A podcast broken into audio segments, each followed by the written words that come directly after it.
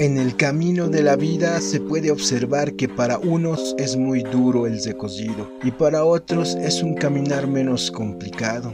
Qué fácil es para los menos sufridos dar juicios de valores y llamar a las trabajadoras sexuales putas, cargando en ellas repudio social sin ni siquiera tratar de comprender sus motivos o conocer sus historias. Puta.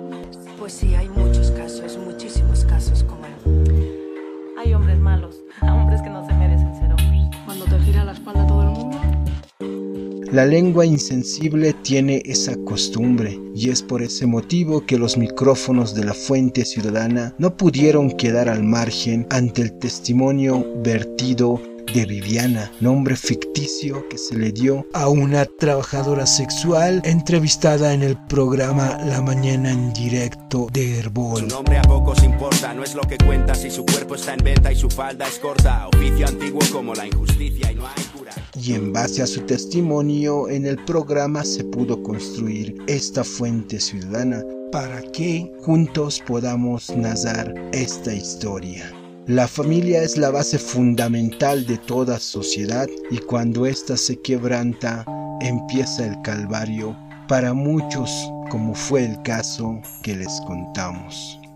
Yo cuando tenía siete años, eh, mis papás decidieron separarse. Eh, lastimosamente yo estuve en medio donde mi papá me secuestró. Entonces me llevó a otro departamento, no sabía que mi papá tenía su pareja y ahí comenzó mi calvario desde mis siete años hasta mis 14 años. Eh, golpes día tras día, y no se imagina la niñez que yo tuve hasta mis 14 años, ¿no? Y cuando, bueno, ya la señora empezó a sentirse incómoda conmigo porque ella estaba creciendo, decidió venderme a su hermano. Y bueno, me trajeron a Santa Cruz. En Santa Cruz eh, me vendió a otra persona. Así fue como da empiezo esta odisea, pues una sobreviviente de la trata y tráfico de personas como Viviana será quien guíe nuestros micrófonos con la, con la trata me llevaban a trabajar eh, como sexo servidora a diferentes lugares. El hermano de mi madrastra hizo todo eso, ¿no? Entonces ahí comenzó mi calvario hasta mis 20 años. Eran golpizas con los tratantes, era, era de terror mi niñez, o sea, mi niñez, mi adolescencia. Entonces yo empecé así con el trabajo sexual por obligación, porque fui víctima de trata y tráfico. Aunque intentó salir del ambiente, las condiciones económicas y el bienestar de sus hijos fueron las ataduras que frustraron su salida de ese mundo. Eh, bueno, salir del ambiente es difícil. Eh, he intentado salir en tres oportunidades. Eh, lastimosamente la economía me ha obligado a, volver a ejercer el trabajo, la, los hijos, la necesidad. ha podido más que, que, la fuerza de voluntad para salir del ambiente, ¿no? Pero yo pienso que sí se puede salir. Perdida con miedo y sin esperanza, por tanto sufrimiento, Viviana nos relata cómo es que recobra su fe en Dios, aunque en un principio ella se consideraba abandonada por él. Sí, yo creo mucho en Dios, aunque a un principio se olvidó de mí, ¿no? Me mandó dos hijos lindos, me mandó dos hijos lindos, no puedo decir de mi familia, porque mi familia vive lejos, me alejé de ellos, mi sostén, y yo, yo lo veo como un regalo a mis hijos de Dios, ¿no? La vida cambia, pero yo no cambiaré. Yo lucharé por mi bebé, me las arreglaré. Aún confío en la fortuna y en la alegría. Yo quería que sean varones. En ningún momento quería que sean mujercitas. O sea, mi anhelo más grande desde que sabía que estaba embarazada, deseaba que sean varoncitos. Elige no aceptar el ultraje y aún mantiene el coraje que esta vida le exige. Mujer con empuje que inspira ternura y sueños. Un corazón muy grande para un mundo tan pequeño. En esta oportunidad ponemos un stop a los micrófonos de la Fuente Ciudadana el día de mañana seguiremos con la narración de Viviana, trabajadora sexual, madre y mujer luchadora, quien debe enfrentar a sus hijos al ser revelado su secreto.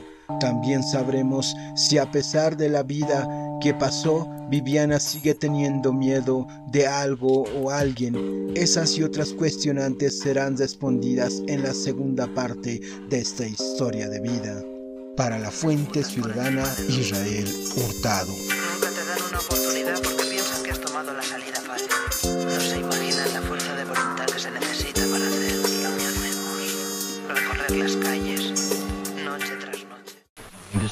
Yo quería que sean varones, en ningún momento quería que sean mujercitas. En la primera parte de esta fuente ciudadana pudimos escuchar cómo Viviana es víctima de trata y obligada a ejercer la prostitución por el hermano de su madrastra, quien la vende en Santa Cruz a otros tratantes. Con tanto dolor y sufrimiento, desde pequeña Viviana asegura que Dios en el principio se olvidó de ella y que fue al darle esos dos hijos maravillosos lo que hizo que la fe en Dios retornara al corazón de Viviana. Me mandó dos hijos lindos. Luego de este resumen, hoy nos toca escuchar las respuestas a otras cuestionantes que se presentaron en la vida de Viviana, nombre ficticio que se le puso a esta entrevistada por el programa La Mañana en Directo de Herbol, de donde se extrajo este testimonio que hoy se convirtió en fuente ciudadana. Decisiones tomó aquella madre, la prostitución la llevó a progresar. La vida de una trabajadora sexual generalmente es un secreto para aquellas personas que más aman y cuando éstas se enteran, la falta de comprensión causa más dolor y en el caso de Viviana, ¿qué es lo que pasó? ¿Por qué no dejamos que ella nos cuente? En un principio fue horrible, o sea, no me entendieron, eh, no aceptaban que yo trabajaba en ese lugar, ¿no? Porque eh, si yo estaba trabajando ahí era para darle la mejor educación, eh, lo mejor a mis hijos, ¿no? Y bueno, se enteraron de muy mala manera y al principio hubo mucho rechazo, ¿no? Ya después, ya hablando de poco a poco, eh, habían cosas que yo no quería explicarle de cómo había sido, o sea, mi calvario desde mis 14 años, desde que fui víctima de trata, les tuve que explicar toda esa situación, les tuve que explicar todo el camino y sí llevó un poquito de tiempo que ellos eh, aceptaran, eh, toleraran esta situación, ¿no? Entonces ellos mismos me dijeron, mamá, ya deje de, ir a esos lugares, me dicen así, usted ya tiene dos hijos, ya somos grandes y nosotros le vamos a apoyar. Y eso me hizo sentir confortable a mí como mamá o como mujer, ¿no? Porque ya tenía dos, dos hombrecitos que me estaban apoyando. Casi perdida mueve su cuerpo y su silueta apenas dibuja en la oscuridad. La búsqueda de la felicidad para muchos es un objetivo, aunque la vida misma se encarga de acabar con todo rastro de esperanza en una oscuridad eterna, como fue el caso de Viviana. Eso ya es imposible, yo ya no creo en la felicidad. Imagínense, ya voy a cumplir casi 50 años. Eh, como le digo, me separé del, del padre de mi hijo no porque haya sido malo, no porque haya pasado algo, simplemente mis miedos y temores hizo que yo me aleje de la persona y desde ese momento no me he vuelto a rehacer mi vida, nunca más me he vuelto a rehacer, eh, más adelante no creo porque ya tengo ese miedo, esa desconfianza, a la edad que tengo de que me vuelva a o vuelva a pasar lo mismo, ¿no? Eh, golpizas, eh, no sé, no, no tengo esa idea de, de rehacer mi vida ni ahora ni a futuro. El miedo es algo que se normaliza en el tiempo ante tanto sufrimiento.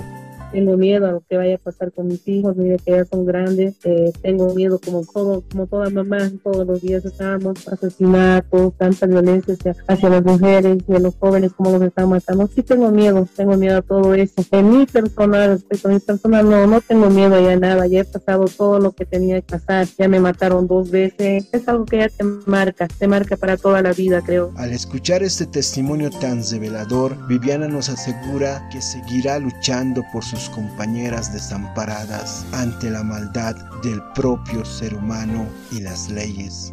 Ella se convertirá en la voz de los gritos silenciosos de muchas víctimas de trata y tráfico de personas, como fue el caso de ella misma.